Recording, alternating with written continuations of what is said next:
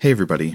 I am here with the scheduling note. Today's episode would normally be a full length core episode of the show, but due to a holiday, we are switching up the order this week. So there's going to be a short artifact episode today, and then full length episodes will air on Wednesday and Thursday of this week. And now, on to the episode.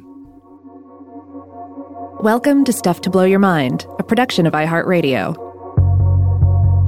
Hi, my name is Joe McCormick, and this is The Artifact, a short form series from Stuff to Blow Your Mind, focusing on particular objects, ideas, and moments in time.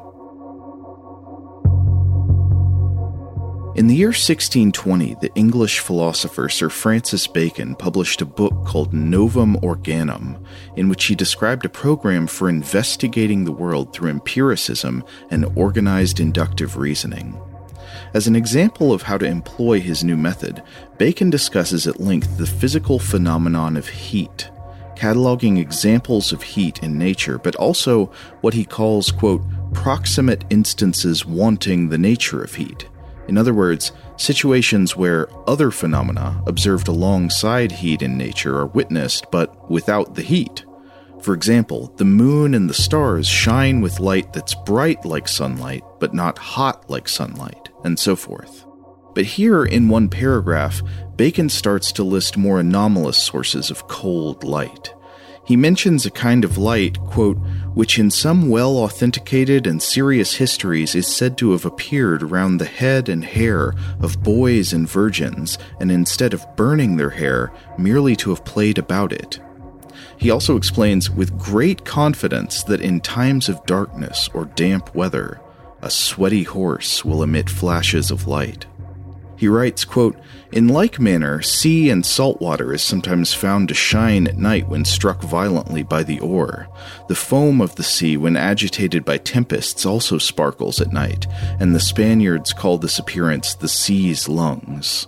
While I don't know what to make of the claim that sometimes sweaty horses glow, or that the ocean will shine with the slap of an oar, there is one claim in this passage that sounds just as weird as the rest, and yet it is entirely true and exhaustively verified.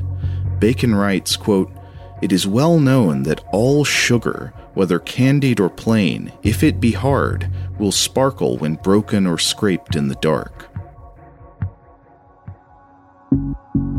The fact that sugar glows when scraped or crushed is now a well documented phenomenon.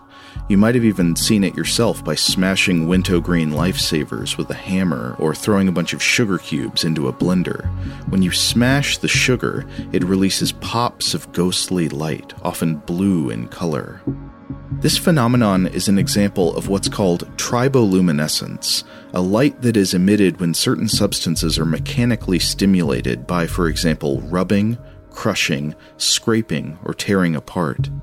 Many of these substances are crystalline in nature, like sugar, Quartz crystals often begin to glow when rubbed together rapidly in a darkened room.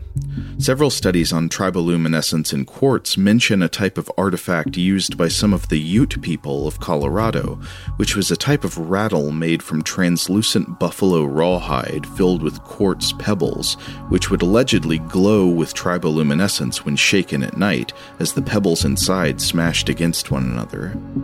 But there are other stranger sources of triboluminescence. You can sometimes see a rolling line of blue sparks by peeling adhesive tape off of a roll, or peeling an adhesive bandage envelope apart in very low light. Despite the fact that triboluminescence has been observed for hundreds or even thousands of years, the physical mechanisms leading to the emission of light are still not fully understood, and there's no universal theory that explains all instances. But we know some things. Triboluminescence seems to be especially common in crystals with an asymmetric structure. A common explanation given is that when the crystals are fractured, many electrons are actually ripped away from their atomic nuclei, generating an electrical field. The electric charge difference is neutralized when these free electrons eventually rejoin with atoms across the fracture gap, leading to the emission of light. In some cases, triboluminescence seems to depend on the gases surrounding the material. The familiar blue glow of crushed sugar can be turned red if you do the crushing in a sealed container filled with neon gas, indicating that the blue light, in this case, has to do with the emission spectra of the nitrogen that makes up most of our air. So when sugar glows blue, the blue light is probably caused when nitrogen molecules in the atmosphere are excited by electrical discharge from the cracking sugar crystals.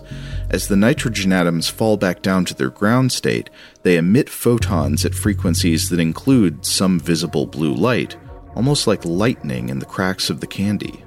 And before I finish, I want to say if anyone has any insight on the glowing, sweaty horse, you have our email address. Tune in to new editions of The Artifact every Wednesday, hosted either by Robert or myself. As always, you can email us at contact at stufftoblowyourmind.com.